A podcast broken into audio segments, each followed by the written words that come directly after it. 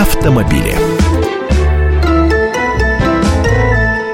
Всем известно, предупрежден, значит вооружен. Это касается, собственно, и поведения автомобилистов, которые неожиданно становятся объектом для, ну, скажем так, вымогательства денег. И, казалось бы, схемы всем известны, однако все новые и новые, вот так называемые авторазводки возникают. Именно поэтому мы сейчас и обратимся к ним. В студии автоэксперт «Комсомольской правды» Андрей Гречаник. Андрей, добрый день. Всех приветствую. Я Елена Афонина, и я сразу хочу обратиться к нашим радиослушателям. Вот пытались ли вас водители разводить на деньги на дорогах? Ждем ваших историй. Были ли у вас подобные случаи? Ну, отправной точкой э, стала информация о том, что вот э, новый э, способ мошенничества изобретен. Как из водителей деньги вытянуть? Да, в интернете гуляет эта новость. Э, я сразу скажу, очень скептически к ней отношусь и объясню, почему. Э, вот как описывается вот эта ситуация на дороге. Вы едете себе, ни о чем таком страшном не думаете, но рядом вдруг машина начинает сигналить, оттуда высовываются какие-то странные люди,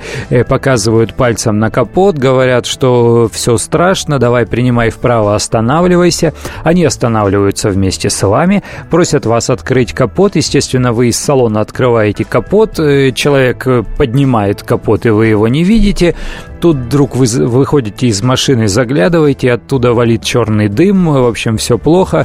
Он говорит, ой, я ж, говорит он, автослесарь, я тут рядом работаю в мастерской, у тебя все, кранты, прокладка побежала, у тебя сейчас все масло вытечет, в общем, накры, накрылся движок, поехали, мы тебе сделаем.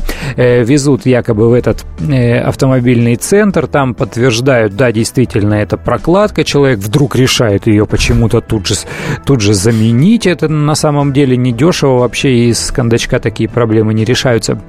Но, тем не менее, вот говорю, что прочитал.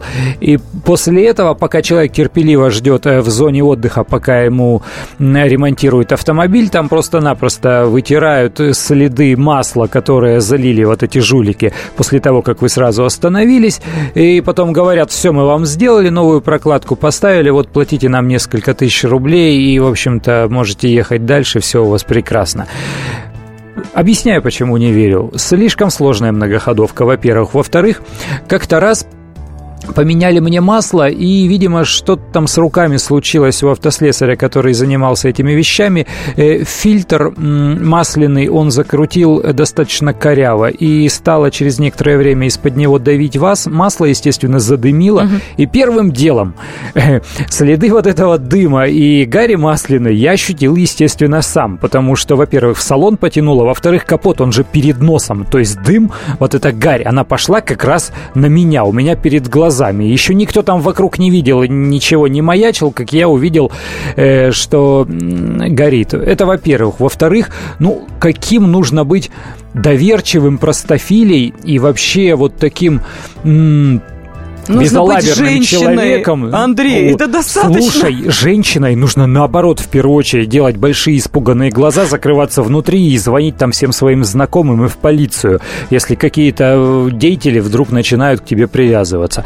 Так вот, ну, ну надо же понимать, что вокруг жулики одни. Ну, ну мы же взрослые люди, мы прекрасно видим, что ну, не найдете вы вот такого доброго человека, который вдруг ни с того ни с сего э, взялся вам помочь. И вот он такой сердобольный вокруг вас бьется. Андрей, да у нас есть рубрика «Добро на дороге». Отлично. Люди звонят, рассказывают. Прекрасно. Ты, а я ты не говоришь, имею нет? к ней прямого отношения.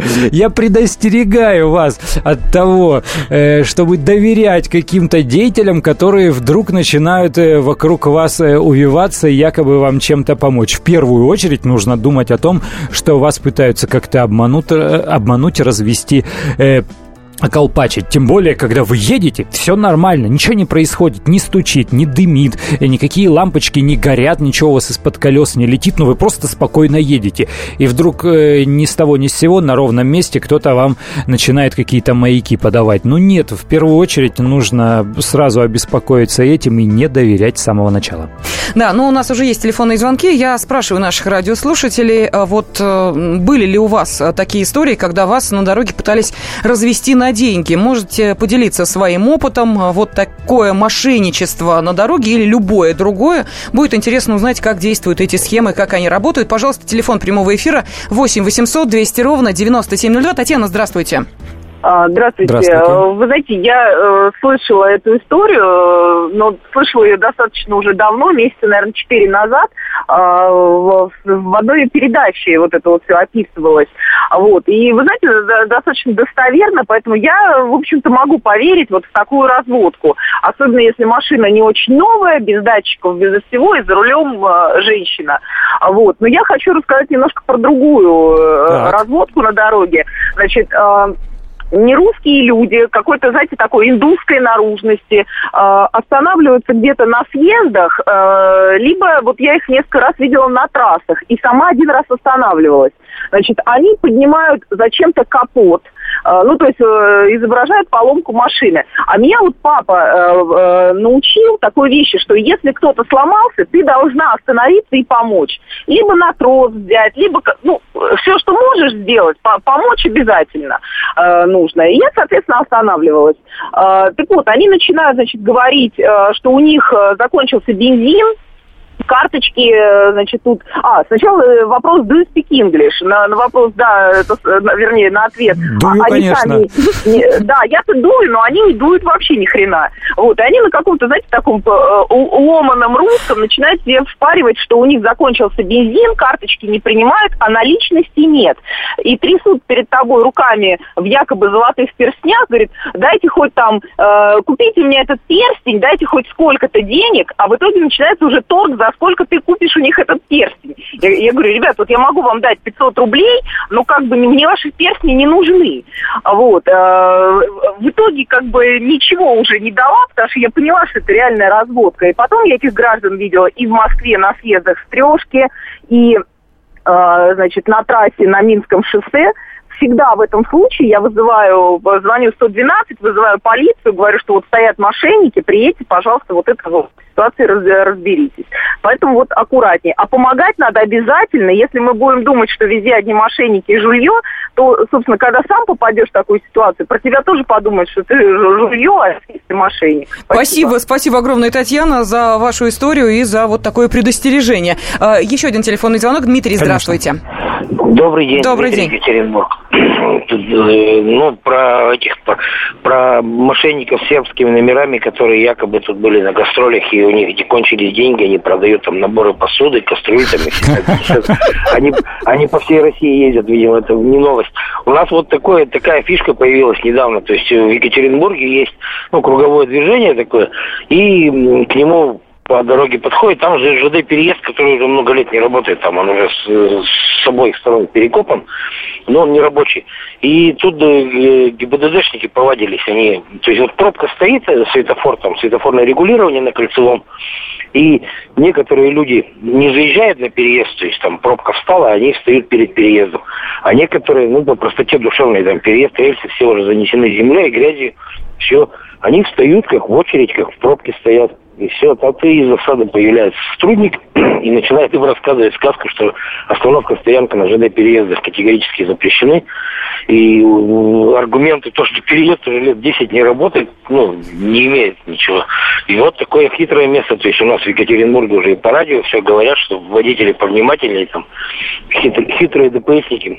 Понятно. Все. Спасибо, Дмитрий. Но это, как вы понимаете, история о том, каким образом сотрудники ДПС пытаются, ну, скажем так, нет, сейчас же нельзя деньги.